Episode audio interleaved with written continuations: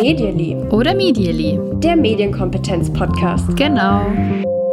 Hallo und herzlich willkommen zu einer weiteren Folge Medially oder Medially, dem Podcast mit Medienkompetenz mit Kim und Natascha. Und wir haben ganz schön aufregende Zeiten gerade. Vielleicht haben wir auch neue Hörer. Deswegen an dieser Stelle nochmal kurz, Kim, was ist diese Woche krasses passiert? Wir sind durchgestartet. Kann man echt so sagen. und ja, deshalb auch von mir Hallo und auch Hallo an alle neuen Hörer. Was ist passiert? Wir sind diese Woche gefeatured worden von mhm. Spotify Deutschland. Deutschland als einer der Top 5. Wir sind auf Platz 5, aber hallo, immerhin. wir sind auch neu. Ja, als einer der Top 5 Business-Podcasts von Frauen. Und da haben wir uns sehr drüber gefreut. Und sind auch so ein bisschen stolz. Ganz kleines bisschen. Schöne Nachricht für uns diese Woche. Wir haben uns da auf jeden Fall gefreut. Und wenn ihr neu seid im Podcast, dann herzlich willkommen. Wir sprechen hier über Medienkompetenzthemen oder Medienthemen, die uns bewegen, die wir spannend finden und die vielleicht auch ihr spannend findet. Wenn ihr ein Thema habt, über das wir uns mal unterhalten sollen, dann freuen wir uns, wenn ihr uns das wissen lasst. Über Facebook, über Twitter oder über unsere E-Mail-Adresse medially.podcast.gmail.com. Und genug Legen wir los. von der Vorrede. Unser Thema heute ist mal wieder super spannend und das ist eins, mit dem du dich wieder super gut auskennst, Kim. Ach, würde ich schon so sagen. Es ist auch wieder so ein Herzensthema. Ah, schon wieder ein Herzensthema. Wunderschön. Es geht um, darf ich das verraten oder willst du das sagen? Ja, verrate das. Es geht verrate das. um Influencer heute. Und es geht um Influencer, also das heißt diese Stars, die es so gibt auf Instagram, YouTube, vielleicht auch noch in Snapchat. Mhm. Und es geht auch darum, ja, wie gehen wir als Erwachsene damit um? Wie behandeln wir das? Was gibt es vielleicht für ja, kritische Punkte, die man sich anschauen sollte? Und darauf freue ich mich sehr, und da bist du wohl eher die Expertin. Wir schauen uns auch an, was ist eigentlich, wenn Kinder Influencer sind? Also wenn die 5, 6, 7, 8, 9-Jährigen dann plötzlich die Stars sind mhm.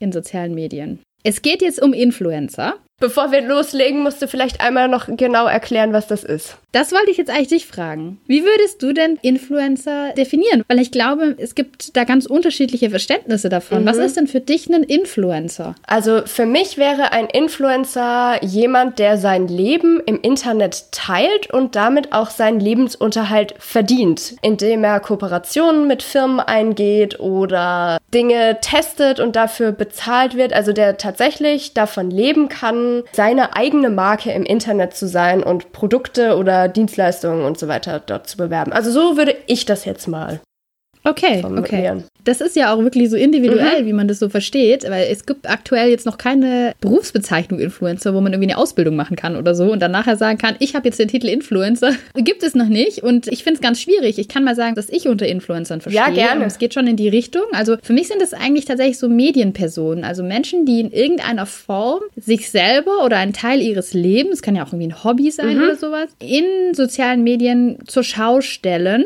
Ich hätte jetzt sogar gesagt, dass sie nicht unbedingt damit Geld verdienen müssen. Also okay. ich glaube, das machen aus meiner Sicht die meisten, mhm. wie du schon gesagt hast, dadurch, dass natürlich ich habe viel Reichweite, habe als Influencer einfach eine bestimmte Anzahl an Leuten, die regelmäßig meinen Content anschauen, das, was ich eben so ins Internet von mir stelle. Mhm.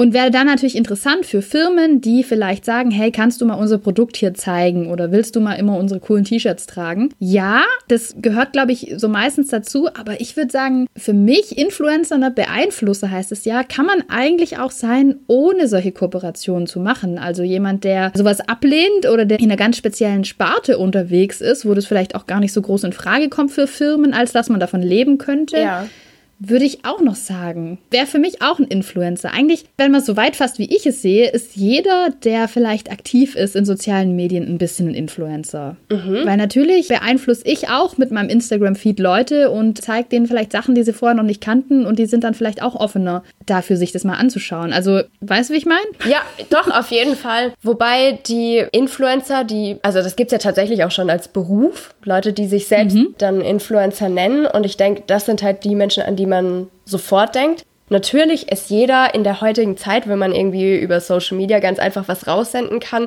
immer eine Art Sender, ja. sein eigenes Medienunternehmen, so wenn man will. Und ich habe da was ganz Interessantes neulich gelesen dazu. Es ging um die Anzahl der Follower, ab wann man von einem Influencer spricht. Und mhm. ich habe zum ersten Mal den Begriff Mikroinfluencer gehört. Aha, ja, spannend. Was würdest denn du denken? Ab wie viel Abonnenten gilt man als Mikroinfluencer? Boah, also finde ich total schwer und ich bin auch der letzte Mensch, der irgendwas mit Zahlen machen kann.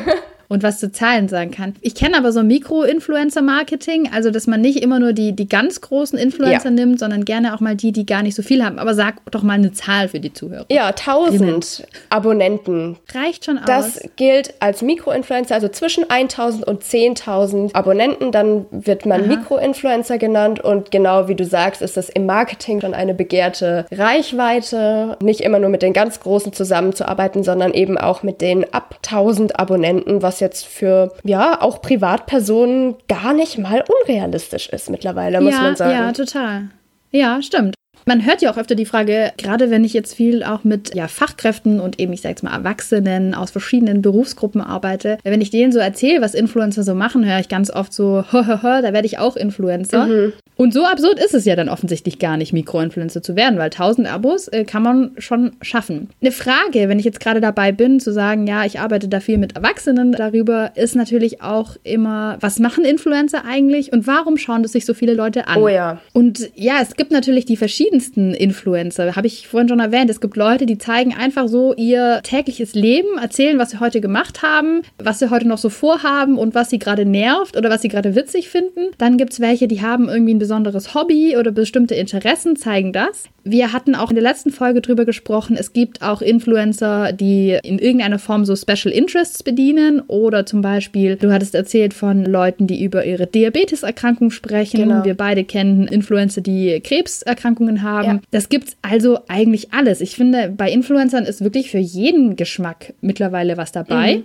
Und ich glaube, die größte Frage ist für viele, die jetzt nicht so da drin stecken und sich selber sowas anschauen, Warum gucke ich mir das Leben von einer völlig fremden Person regelmäßig an und höre mir da wirklich minutenlang an, was habe ich heute gemacht und was mache ich morgen? Mhm. Und das ist für mich, glaube ich, auch nochmal so ein bisschen das, wenn ich über Influencer spreche, dann geht es also für mich ganz stark um sowas, weil bei YouTubern, also YouTuber, die wirklich Videos machen, die produzieren ja ganz oft auch irgendwelche Inhalte, machen Sketche, beantworten irgendwelche Fragen. Und bei Influencern ist es für mich im Kopf immer noch so ein bisschen mehr, dass es um ja diese Person einfach auch ganz stark geht, die der Mittelpunkt steht. Mhm. Aber Influencer, die können jetzt für dich auch auf YouTube sein. Also ist jetzt nicht für dich an Instagram gebunden, oder? Also ich glaube, ich sehe es so, YouTuber sind für mich in aller Regel auch Influencer. Mhm. Die sind ja auch auf anderen Plattformen vertreten ja. und beeinflussen. Aber YouTuber sind eben nicht nur Influencer, sondern auch noch YouTuber, weil sie dann eben ganz oft da irgendwie spannende Videos produzieren. Das nehme ich dann gerne immer noch so ein bisschen raus. Okay. Ich weiß gar nicht, ob das Sinn macht, diese Aufteilung. In meinem Kopf ist sie aber so, deshalb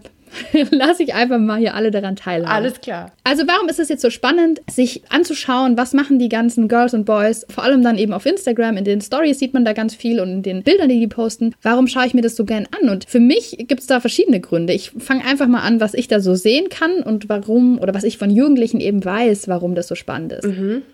Die einfachste Erklärung, denke ich, ist einfach, was mache ich als Kind, als Jugendlicher? Ich stehe morgens auf, ich gehe unter der Woche in die Schule, ich habe dann vielleicht noch meinen Sportverein oder was auch immer ich nebenher mache und am Wochenende mache ich vielleicht mal was mit Freunden. Das ist halt so mein Leben und so sehr viel mehr passiert jetzt auch nicht. Bei Influencern, deren Leben ist natürlich super spannend. Da guckt man gerne rein, die sind viel auf Reisen, die sind auf irgendwelchen coolen Events, die mich vielleicht selber auch interessieren. Die erzählen mir vielleicht was. Ja, ich habe jetzt einen neuen Freund kennengelernt oder ich habe eine Freundin kennengelernt und ich mache heute was mit der und erleben total viel. Klar ist spannend dazu zu schauen. Finde ich die, die einfachste Begründung, es macht uns einfach Spaß, da reinzuschauen. Es unterhält uns auch. Und ich habe so ein bisschen drüber nachgedacht, wie kann man denn das erklären und wie kann man das einer Generation erklären, die von diesen Influencern ganz weit weg ist. Ja. Und weißt du, was mir eingefallen ist? Erzähl. GZSZ. Was? Was hat denn GZSZ jetzt mit Influencern zu tun? Also gute Zeiten, schlechte Zeiten. Hast du früher geguckt? Habe ich früher geguckt, ich gebe es zu. ich habe es auch geguckt und ich habe auch eine Zeit lang noch versucht, wieder einzusteigen. das hat einfach nicht geklappt. Mehr. Ab einem gewissen Alter geht es, glaube ich, nicht mehr. Das habe ich total gern geguckt und solche Serien schauen ja viele Leute gern. Nicht ja. nur Jugendliche, sondern es gibt ja irgendwie auch im ersten oder so für ältere Leute, sage ich. Ja, mal. in aller Freundschaft, die Krankenhausserie. Grüße an meine Mama an der Stelle. Ganz genau, also in die Richtung geht es. Das ist ja im Prinzip nichts anderes. Also im ja. GZSZ, man sieht irgendwie das Leben von verschiedenen Leuten, wie das zusammenhängt und man schaut einfach gern zu. Was machen die Leute so? Wie entwickelt sich irgendwas bei denen? Also ich finde, wer verstehen kann, warum man sich solche Serien anschaut, der muss eigentlich auch verstehen können, warum schaue ich mir gern Influencer an. Die sind im Prinzip die Serie, nur bin ich viel, viel, viel, viel näher dran und ich weiß, das, was die erzählen, was sie heute erlebt haben, ist wahrscheinlich eher wahr als das Geschauspielerte bei GZS. Mhm. Aber da erwähnst du ja jetzt schon einen Punkt, geschauspielert. Also da rückst du die Influencer ja schon auch ein Stück Richtung Schauspielerei. Also was ist jetzt echt und was ist nicht echt? Ja, natürlich. Also man kann nie wissen, ob mein Influencer mir da jetzt wirklich die Wahrheit mhm. erzählt. Mhm. Das stimmt schon. Vielleicht kommen wir da sogar auch später nochmal ein bisschen genauer dazu.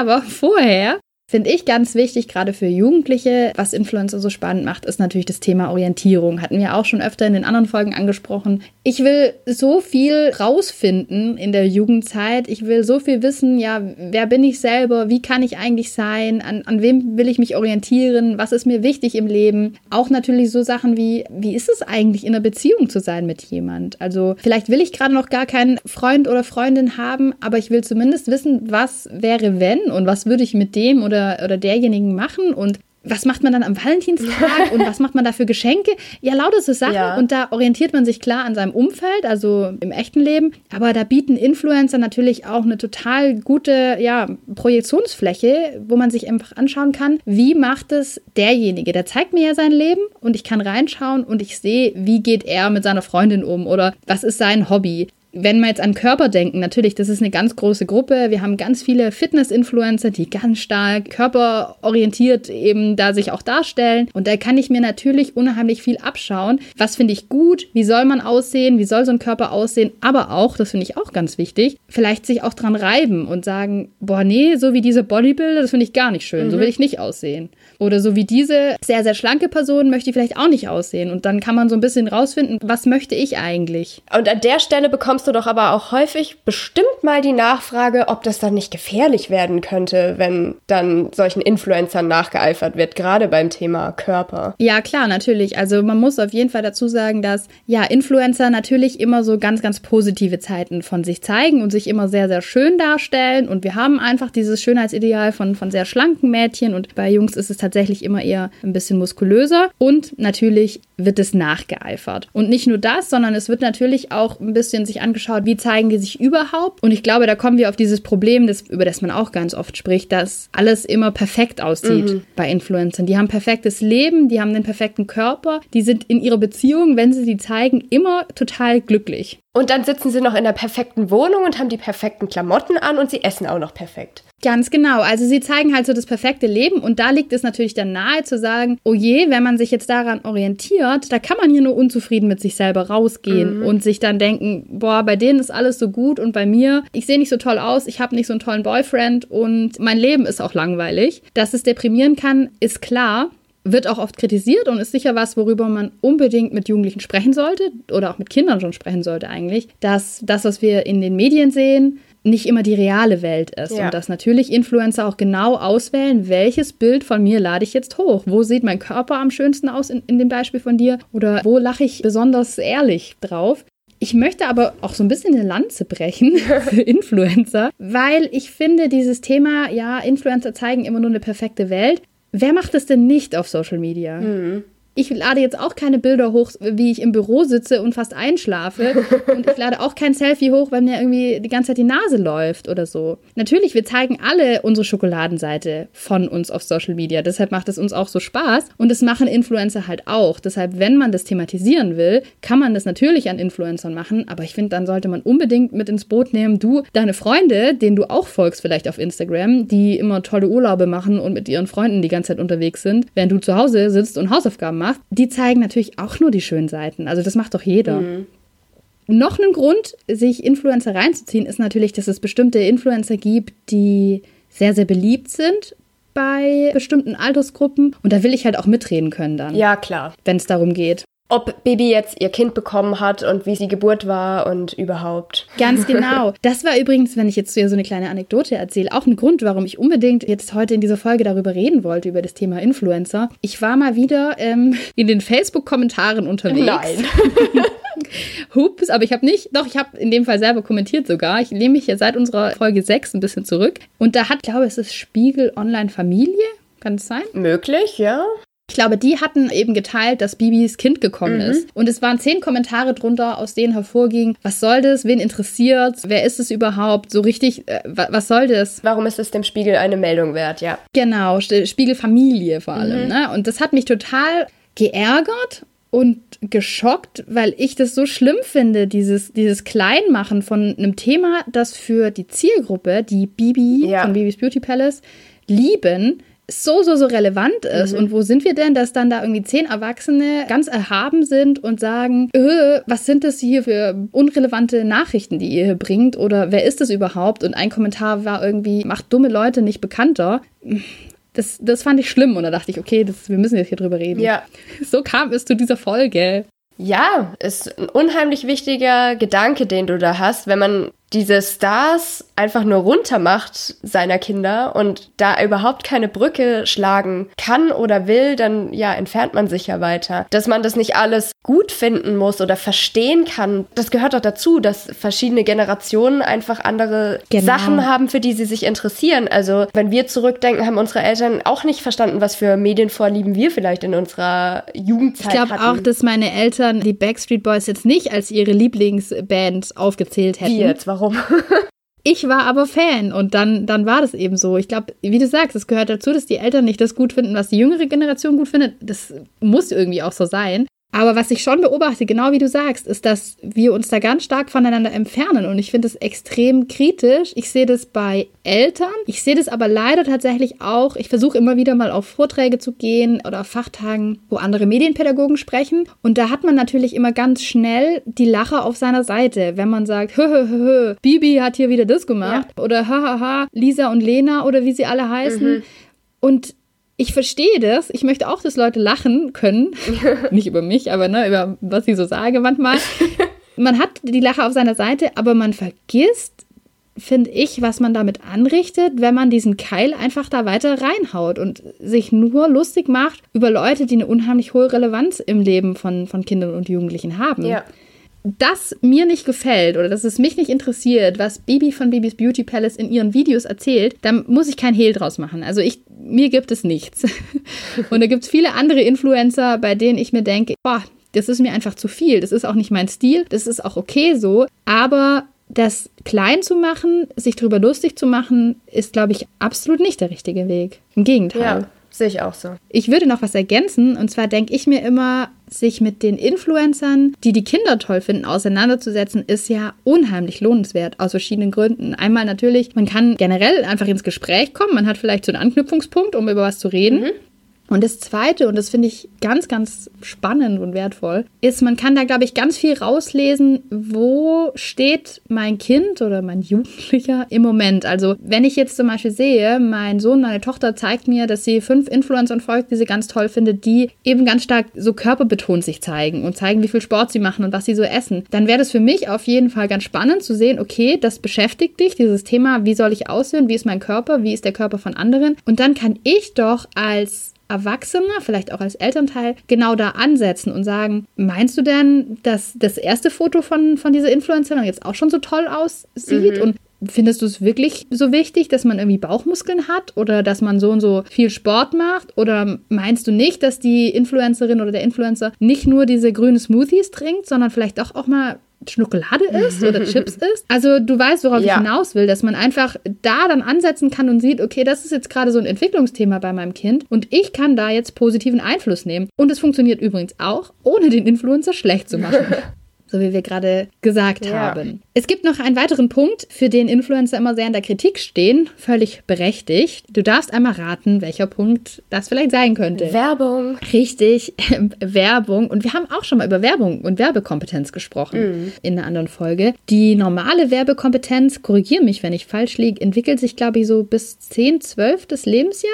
Ja, dass man also schon ein bisschen früher. Genau, das können Kinder nicht von Anfang an auf jeden Fall. Ja, die lernen halt, das, was im Fernsehen kommt, muss ich nicht alles glauben. Und wenn mir da jemand erzählt, waschen Sie fünfmal mit diesem Shampoo die Haare, danach glänzt es wie nie zuvor mm. und bricht nie wieder, Mindestens. müssen Sie nicht glauben. Jetzt machen Influencer auch Werbung, für dich in der Definition ja auch gleich mit dabei. Ich verdiene Geld damit, dass ich anderen Leuten Produkte zeige und dafür Geld bekomme. Und eigentlich gibt es ganz klare Richtlinien, und zwar, dass Influencer Werbung markieren müssen. Oh ja. Das heißt, einem YouTube-Video muss zum Beispiel am Anfang auch irgendwo markiert sein, dass es hier Produktplatzierung gibt bei Instagram muss im Post als allererstes stehen, dass es Werbung ist, ganz deutlich markiert. In einer Story auf Instagram muss auch irgendwo Werbung drin stehen oder Ad. Also eigentlich ist es ganz klar geregelt. Aktuell haben wir ein Riesenproblem mit Überkennzeichnung. Das heißt, dass eigentlich bei allem Werbung dabei steht. Ich habe das Gefühl, egal welchen Post ich mir angucke und wenn der Freund von einem Freund verlinkt ist, der drei Follower hat, steht da plötzlich Werbung. Genau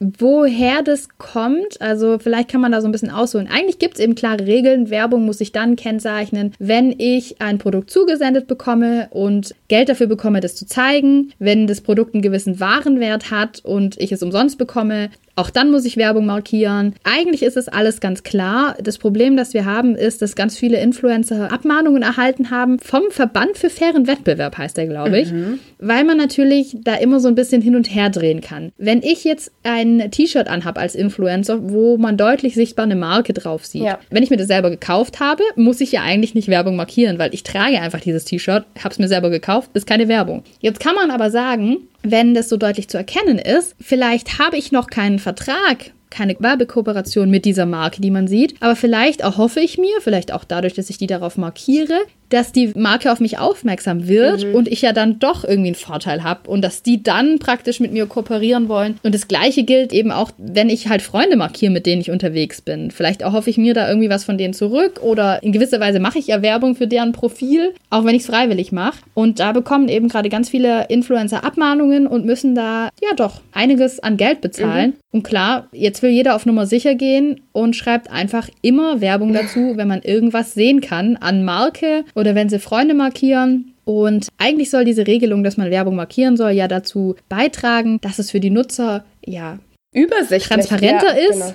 Dass ich einfach weiß, hey, mein Influencer zeigt mir hier was, wofür er gerade Geld bekommt oder was er umsonst bekommen hat. Jetzt ist alles markiert. Findest du es besonders übersichtlich aktuell? Nee, überhaupt gar nicht. Also ich habe auch das Gefühl, dass aus lauter Angst dass man da irgendwie einen Fehler machen könnte, man einfach permanent Anzeige oder Werbung hinschreibt. Und jetzt weiß ich als Nutzer natürlich überhaupt gar nicht mehr, was ist eigentlich bezahlt und was nicht. Und ich finde, es ist eigentlich schon ganz wichtig, das zu wissen, weil wenn ein Influencer bezahlt wird, ein Produkt zu präsentieren, dann soll er das in der Regel ja sehr positiv präsentieren dann ist es für mich ja doch eigentlich ganz wichtig zu wissen, okay, das ist jetzt gerade Werbung und hier sollte ich jetzt auf keinen Fall alles glauben. Oder hier sollte ich das nicht für bare Münze nehmen, denn der Influencer wird dafür bezahlt, das positiv hervorzuheben. Wenn ein Influencer mir einfach nur im Vorbeigehen sagt, ey, ich esse hier gerade meinen Lieblingsschokoriegel und zeige den kurz, dann möchte ich eigentlich schon wissen, wird er gerade dafür bezahlt oder ist es was, was er mir wirklich einfach so empfiehlt eventuell? Weiß ich jetzt überhaupt nicht mehr. Problem, das man in jedem Fall aber sehen muss, ist, Kinder und Jugendliche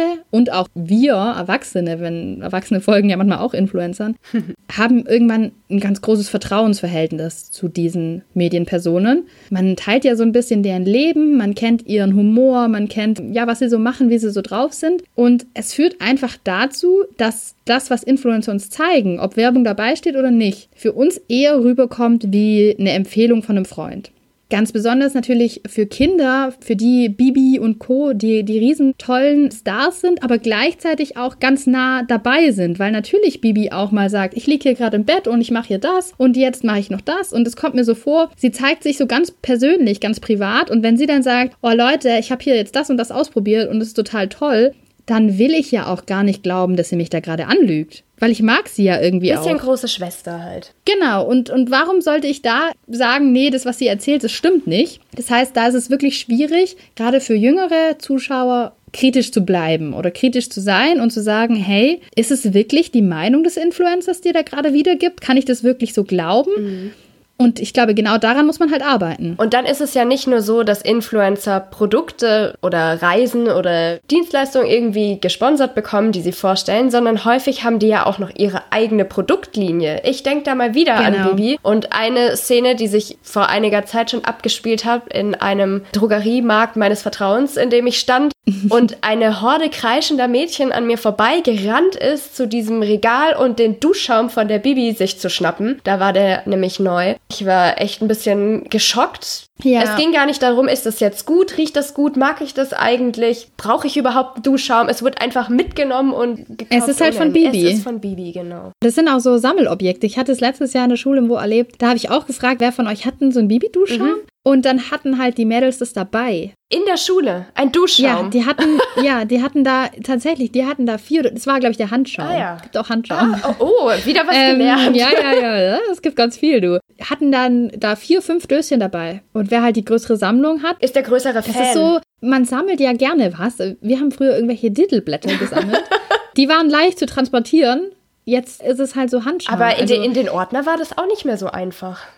Stimmt, ja, stimmt. Also auf jeden Fall kommen wir äh, darauf hin, dass es halt sehr schwer ist, diese Werbung, auch wenn man die Werbekompetenz für, für TV, Radio und so weiter entwickelt hat, bei Influencern ist es nicht so leicht, denn für mich ist das, was Influencer sagen, eher die Empfehlung eines Freundes. Und gleichzeitig ist es aber irgendwie ein Star. Und wenn ich weiß, mein Influencer benutzt diesen Handschaum oder mein Influencer trinkt immer dieses Softgetränk, ich bin dem ja so nah, wenn ich das kaufe. Mhm. Ich kann das Gleiche trinken. Und wenn ich mir vorstelle, ich hätte früher gewusst, was ist das Lieblingsgetränk von meinem Lieblings-Backstreet Boy, den ich hier nicht verrate. Natürlich hätte ich mir das gekauft. Ich kann das trinken, was mein Dreamboy trinkt. Klar wäre ich da dabei gewesen. Und ich glaube, das ist eigentlich auch ziemlich verständlich. Die Frage jetzt nur, wie gehen wir damit um? Ja. Schwierig, schwierig. Also auch es als Elternteil, ja. im Prinzip gibt es ja für solche Sachen zum Beispiel auch Taschengeld und damit sollte man die Kinder ja auch experimentieren lassen. Mhm. Äh, finde ich, also ist meine persönliche Meinung. Und wenn man dann sieht, wie viel Geld dann für Duschschaum draufgegangen ist und dass ich mir dann vielleicht gar nicht mehr so viele andere Sachen, die ich sonst gerne hätte, leisten kann, vielleicht ist das dann auch so ein Lernprozess oder so. Also könnte ich mir ja. vorstellen. Ja, also ich glaube auch immer, dass gerade wenn man sich jetzt eh schon, wie wir schon empfohlen haben, Zeit genommen hat und sagt, hey, zeig mir doch mal deine Influencer, schau, lass doch mal hier Stories von der Person anschauen auf Instagram oder auf YouTube, dass man dann ja auch mal sagen kann, du sag mal, wo kommt eigentlich das Geld her? Mhm. das die Person verdient und dann vielleicht darüber ein bisschen ins Gespräch kommt und jetzt für alle, für die das neu ist, ja, Influencer verdienen unter anderem Geld damit, dass sie eben solche Kooperationen machen und dass sie uns eben Produkte zeigen und Geld dafür bekommen. Und das anzusprechen, finde ich total wichtig. Und zum Beispiel mal den Kindern zu sagen, du schau mal, hier steht ja Werbung dabei. Was bewirbt denn die Person hier gerade? Oder lass doch mal die Postings durchgehen, wo ja auch Werbung dabei steht. Bei wie vielen steht denn das dabei? Und heißt es dann, wenn die jetzt schreibt, hier diese Schokoriegel schmeckt mir am besten? Ist es wirklich so?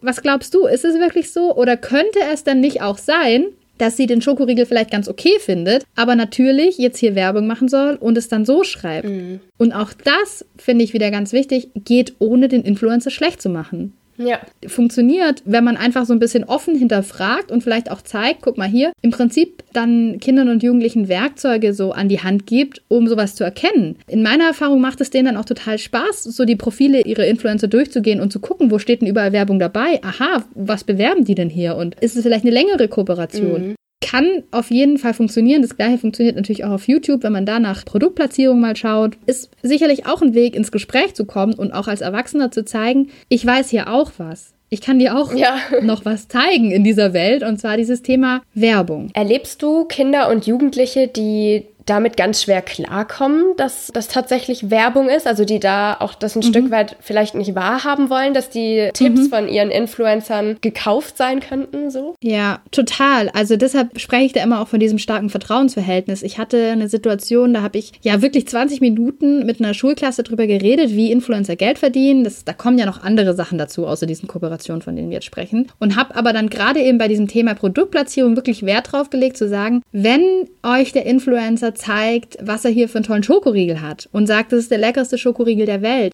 dann kann es sein, dass der Influencer das wirklich denkt. Aber wir müssen uns halt einfach klar machen, dass es genauso sein kann, dass der Influencer den Schokoriegel nachher wieder einpackt und sagt, boah, mega eklig, beiß ich nie wieder rein. Mhm. Es kann halt alles sein und ich habe da echt viel Zeit drauf verwendet. Und am Ende des Unterrichts kam ein Mädchen zu mir und sie fand es total spannend und alles ganz toll. Und sie glaubt auch, dass es so ist bei vielen Influencern. Und dann hat sie gesagt, aber ich folge so einer auf YouTube und der folge ich schon seit zwei Jahren und die würde das nie mhm. machen. Die sagt uns nämlich nur die Wahrheit. Und das ist irgendwie ganz süß, aber gleichzeitig zeigt es einfach, dieses Vertrauensverhältnis, ja. gerade wenn man diese Menschen über einen längeren Zeitraum verfolgt und da so ein bisschen reinwächst und die kennenlernt, das ist so, so, so, so groß. Es ist nicht so leicht, da irgendwie ein bisschen dazwischen zu kommen und ich glaube, man kann nur für diese kritische Distanz werben, indem man eben diese Werkzeuge mit an die Hand gibt. Du, die Influencer verdienen so Geld. Ich will das auch nicht schlecht machen. Ich will dir nur zeigen, woran du es erkennen kannst und dir vielleicht ein bisschen helfen dabei, das zu hinterfragen. Auch mal sowas zu hinterfragen, bevor du vor dem Regal stehst. Warum kaufst du dir jetzt den Schokoriegel? Mhm nur weil die und die Person es gesagt hat. Ja. Und ist es dann wirklich gut für ja. dich? Aber da sind wir ja bei einem ganz wichtigen Punkt. Man lernt ja anhand von Vorbildern und vielleicht mhm. waren das früher eher Schauspieler und Sänger, so zu der mhm. Zeit von mehr klassischen Massenmedien. Jetzt gibt es Social Media, wir haben die Influencer und natürlich, wenn ich großer Fan bin, dann möchte ich das nachmachen oder mich so kleiden, so zeigen, so posen, wie mein Influencer, wie mein Star das eben auch tut. Ja.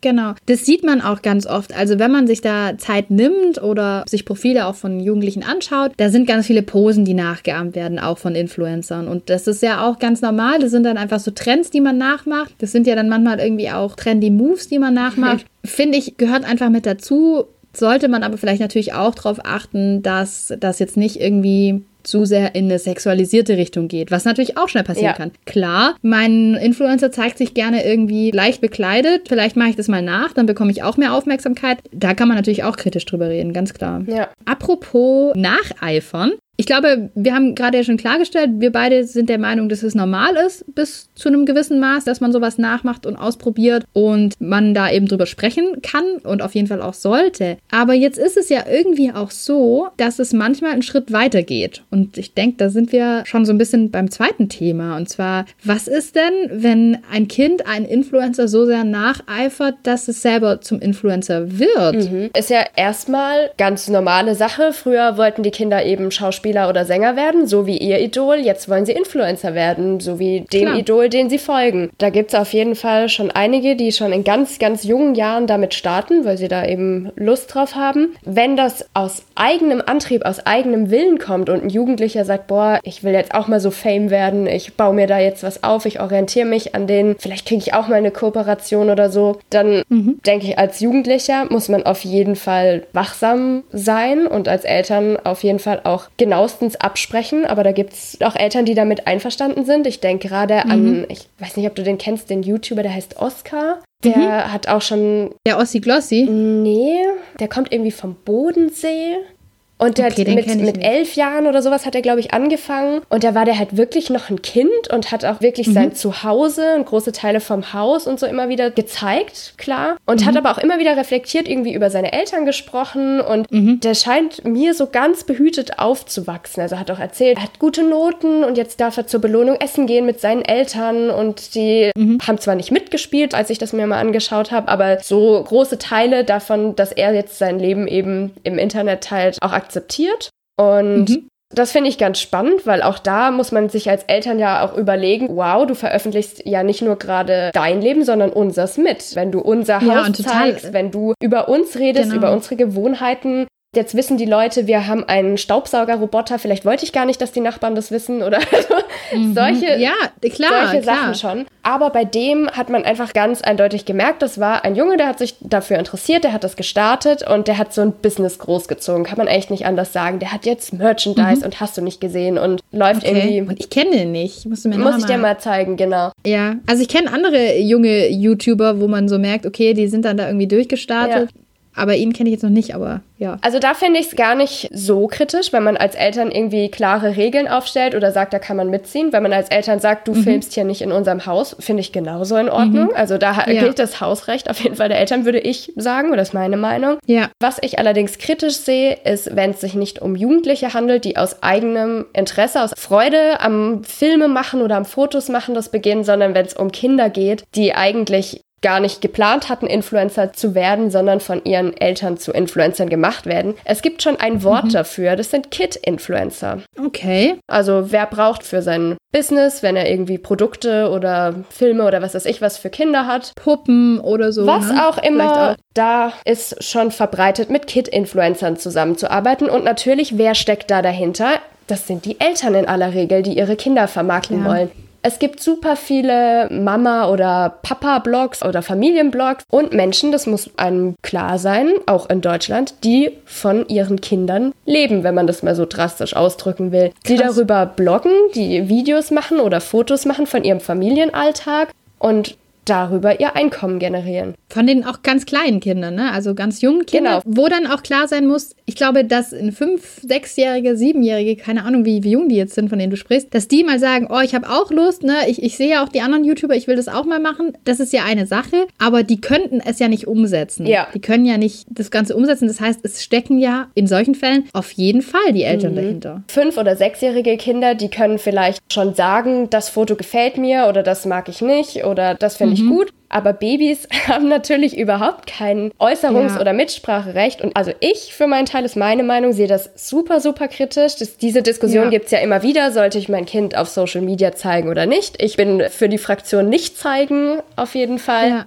Und das Deutsche Kinderhilfswerk hat jetzt sogar vor kurzer Zeit schon Alarm geschlagen, weil sie eben auch beobachten, dass immer mehr Kinder als Influencer arbeiten und wünschen mhm. sich mehr Kontrollinstanzen. Man muss sich das mal vorstellen, Kinder, die in ihrem Alltag gefilmt werden oder fotografiert und darüber immer wieder berichtet wird, die verbringen von ihren Babyjahren an ihr Leben sehr, sehr öffentlich. Und den Eltern den Wunsch abzuschlagen, wir machen jetzt hier noch ein Foto und dann testest du mal dieses Spiel, weil wir machen da jetzt noch ein Video oder so, ist für Kinder natürlich gerade in so einem jungen Alter schwierig. Die wollen ja ihren Eltern ja. auch gefallen und sehen vielleicht auch den Sinn nicht dahinter, haben vielleicht auch mal keine Lust gerade vor die Kamera zu gehen, aber natürlich macht man das dann, wenn die Mama sagt, so jetzt drehen wir vielleicht noch hier fünf Minuten weiter und dann gibt's Abendessen. Also bei mir schlägt es auch so Alarm, was du sagst, was dazu kommt, ne, Kinder können das nicht abschlagen, aber ich denke mir auch so, die Selbstwahrnehmung Wahrnehmung der Kinder muss sich doch dann da auch total ändern. Die sehen ja sich dann total oft auf Fotos, auf Videos und das ist ein ganz großer Teil aus deren Leben. Ich glaube, ich, also ich kann mir vorstellen, dass die natürlich auch mitbekommen, gerade wenn es jetzt um so YouTube-Kinder geht, von denen du bestimmt noch was erzählst, mhm. dass man natürlich dann sieht, oh, guck mal, ich habe jetzt hier so viele Likes bekommen oder so viele tolle Kommentare und dass da ganz viel schon sich früh von der Selbstwahrnehmung und vielleicht auch vom Selbstwertgefühl von außen gesteuert wird irgendwie.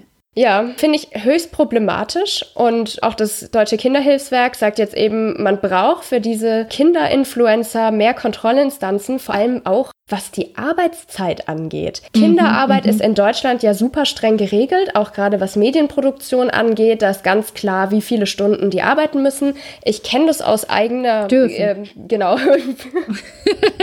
genau. 28 müsst ihr arbeiten, Leute.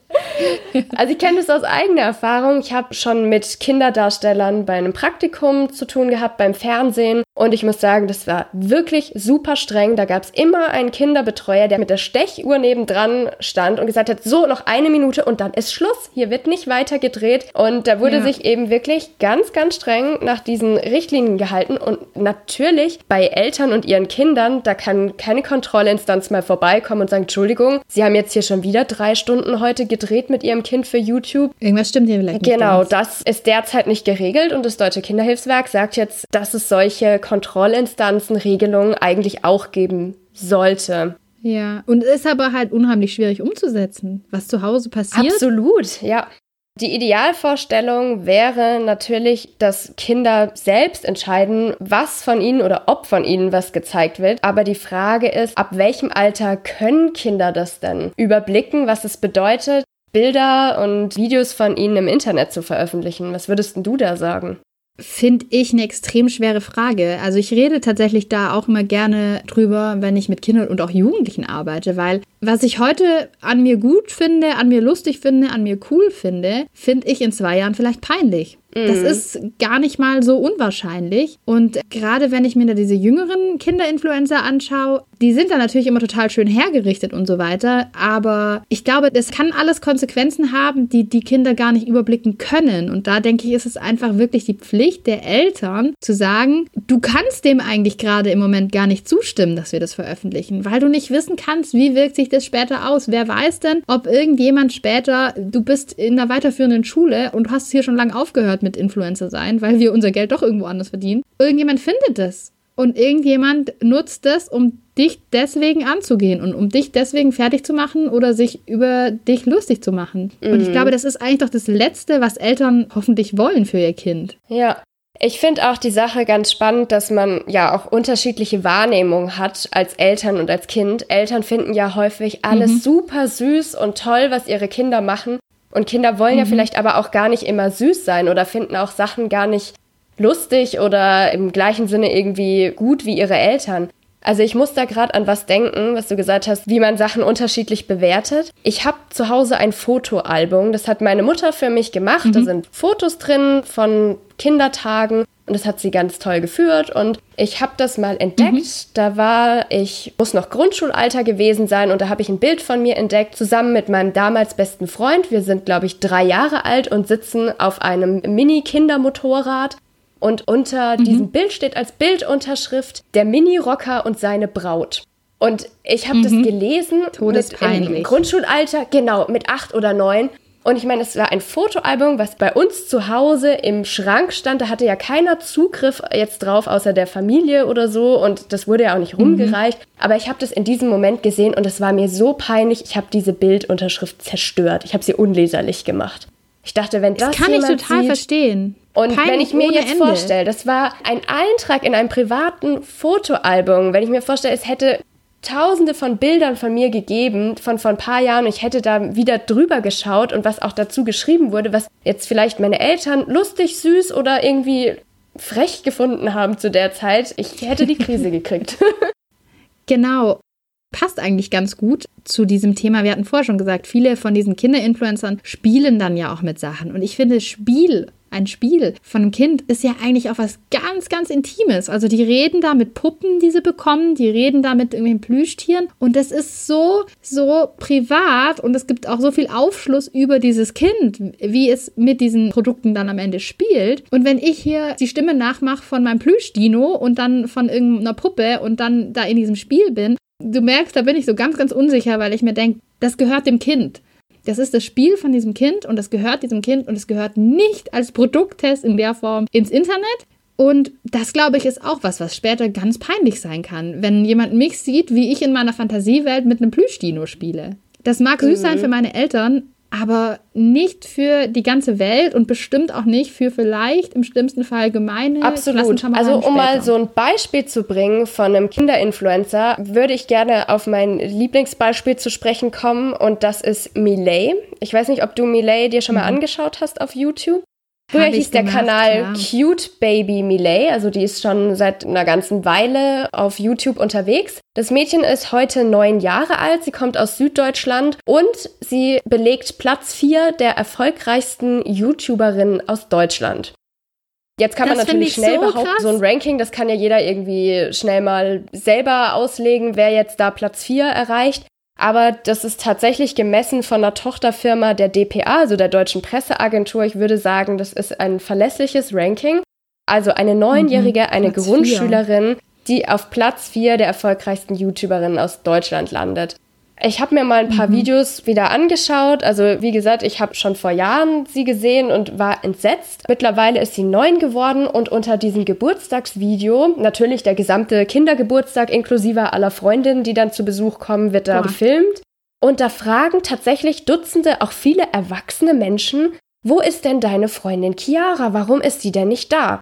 Und das finde ich so gruselig, dass Menschen jetzt seit Jahren dieses Kind sich ah. anschauen und wie die aufwächst und sogar wissen, wie ihre besten Freundinnen heißen und dass dann eine Freundin nicht da ist, dann so was in mir auslöst, dass ich da als erwachsener Mensch drunter schreibe, wo ist denn deine Freundin Chiara heute? Unglaublich. Also für mich, ja. ich, ich finde es ganz verstörend, ja, auch total. anzuschauen.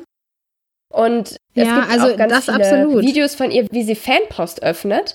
Da muss man sagen, mhm. die reagiert da echt wie so ein abgeklärter Profi. Ich habe eins gesehen, da wird sie nach Autogrammkarten gefragt. Also liest sie so den Brief vor, kann ich eine Autogrammkarte haben? Ja, kriegst du. Also als wäre das das Normalste der Welt, dass ein neunjähriges Mädchen eben in Videos mhm. sagt, ja klar, kannst du ein Autogramm haben. Man kann sogar mhm. Autogrammkarten dann über die Webseite von denen auch bestellen, wenn man dann adressierten und frankierten Rückumschlag beilegt. Da überlege ich mir, welche Menschen bezahlen für die Unterschrift einer Neunjährigen? Also das finde ich ja. gruselig, ja, auch wenn es andere vielleicht Kinder teilweise sind, auch gar nicht wissen. Wollen.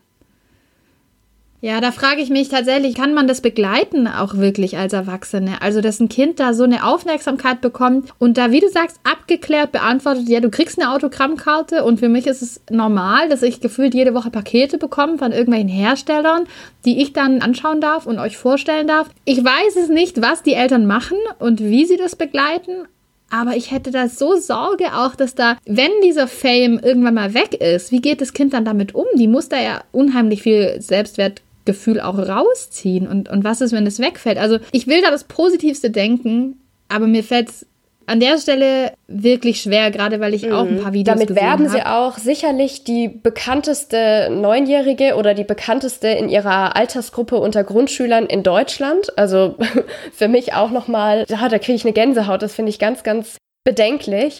Und was ich auch bedenklich finde, ist, wenn es um noch kleinere Kinder geht, also um Babys und um Kleinkinder und Menschen, die dann mit Mama- oder Papa-Blogs ihr Geld verdienen, das kann super hilfreich und sinnvoll sein. Und das möchte ich überhaupt nicht in Frage stellen, dass es super helfen kann, sich über Erziehung auszutauschen, über Probleme, die vielleicht im Kindergarten oder mit Krankheiten oder sonst irgendwie was zusammenhängen. Das hat mit Sicherheit seine Berechtigung. Aber ich habe da ein bisschen weiter geforscht und ich habe auch Sachen gefunden, da wird auch über die Zeugung des Kindes berichtet auf solchen Blogs. Und das sind einfach wirklich sehr private Sachen. Da geht es teilweise um künstliche Befruchtung, dass es bei Paaren eben nicht sofort geklappt hat mit dem Kinderwunsch. Und es kann mit Sicherheit super, super hilfreich sein für andere Paare und auch ganz lehrreich.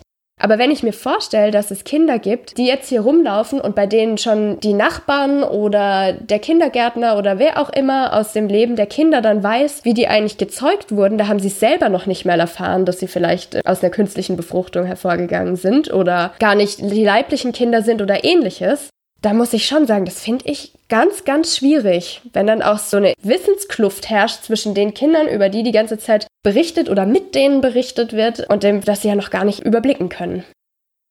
Ja, das fängt dann schon so früh an, aber das gilt ja sicherlich auch noch hier für die neunjährige Millet, die das aus meiner Sicht nicht überreißen kann, was das bedeutet, was sie da für eine Karriere hinlegt. Auf jeden Fall ein schwieriges Thema, wo wir, glaube ich, schauen müssen, auch wie sich das entwickelt. Weil ich hätte da jetzt auch spontan keine Antwort drauf. Ich finde es spannend an solchen Kinder-YouTubern vor allem, weil die dann doch häufiger eben auf YouTube unterwegs sind, zu sehen, wie tatsächlich auch genau das, was wir vorher angesprochen hatten, dass die eben ganz viel nachahmen von den YouTube-Stars. Du hast gesagt, ja klar, kriegst du eine Autogrammkarte, sagt sie auch so typisch, ich mache heute mal das und das Video oder ich zeige euch heute mal das und das und diese Produktplatzierungsstimme schon, schon richtig drauf haben. Das ist an sich ja spannend. Und es wäre völlig okay. Also ich glaube, bin mir sicher, dass viele, viele Kinder zu Hause Influencer spielen oder YouTuber spielen und mit den Freunden dann eben genau das nachmachen, was die Stars vor der Kamera machen. Haben wir früher in gewisser Form auch gemacht. Nur eben für sich. Und wenn sie das für sich spielen, ist es eine Sache. Aber Platz 4 der deutschen YouTuberinnen, das ist halt nicht mehr im Kinderzimmer. Und das ist auch nicht mehr auf einem Geburtstag vor Verwandten was vormachen, sondern das ist halt der ganzen Welt was vormachen. Und man kann halt einfach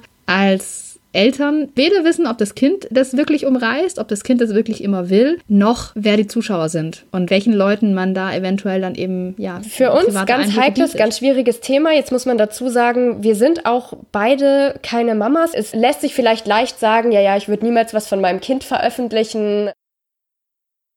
Das würde ich sogar gar nicht mal sagen. Ich kenne tatsächlich ein paar Mamas und ich kenne auch Blogger, die das machen und die das so machen, dass ich sagen würde, das finde ich okay. Ich mhm. finde, man kann auch sehr ästhetisch, ästhetische Fotos mit oder von Kind machen, ohne dass man in irgendeiner Form das Kind so in Szene setzt, dass es andere erkennen würden. Also ich kenne zum Beispiel eine mhm. Bloggerin, die schon über ihr Mama-Sein berichtet, aber da sieht man die Füße vom Kind. Da sieht man das Händchen Genau. vom Kind. Da sieht man aber nicht das Kind an sich, sondern ich weiß oder, oder ich sehe, wie sie das Kind im Arm hält, aber eben von hinten. Und das Kind ist da und es ist klar, dass es da ist, aber es ist immer so abstrakt, dass es halt ich mir eher vorstelle. Das wäre für mich zum Beispiel eine Und da Gangart, sind die, die bestimmt ich auch keine Namen kann. genannt oder konkrete Orte oder sowas, die es dann eben Leuten ja auch Ganz erlauben genau. könnten, dieses Kind wirklich ausfindig zu machen. Ja, in so eine Richtung geht es auch für mich irgendwie in Ordnung. Aber wie gesagt, das ist ja hier auch unsere Meinung tatsächlich. Da kann man drüber streiten und da wird auch ganz viel drüber gestritten. Ja.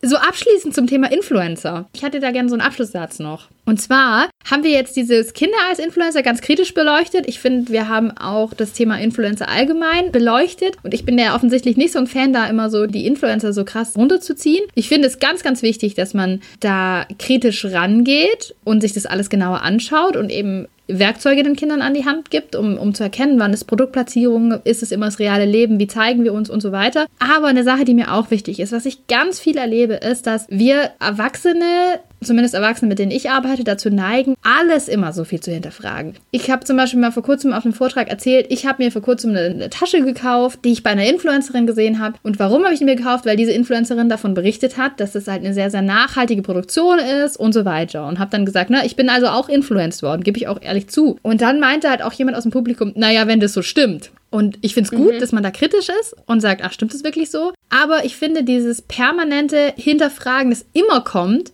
da kommt mir mal so vor, als würden Menschen denken, Influencer sind die schlechtesten Menschen der Welt, die uns alle nur belügen wollen und nur Werbung machen wollen. Und ich glaube, davon muss man sich vielleicht auch mal ein bisschen lösen. Man muss kritisch sein, aber das immer alles bis aufs Letzte zu hinterfragen und bis aufs Letzte zu sagen, das kann ja gar nicht stimmen, wenn der oder die das sagt. Ich finde, das schließt das Ganze much. zum Influencer doch eigentlich wirklich schön ab. Habe ich nichts mehr hinzuzufügen.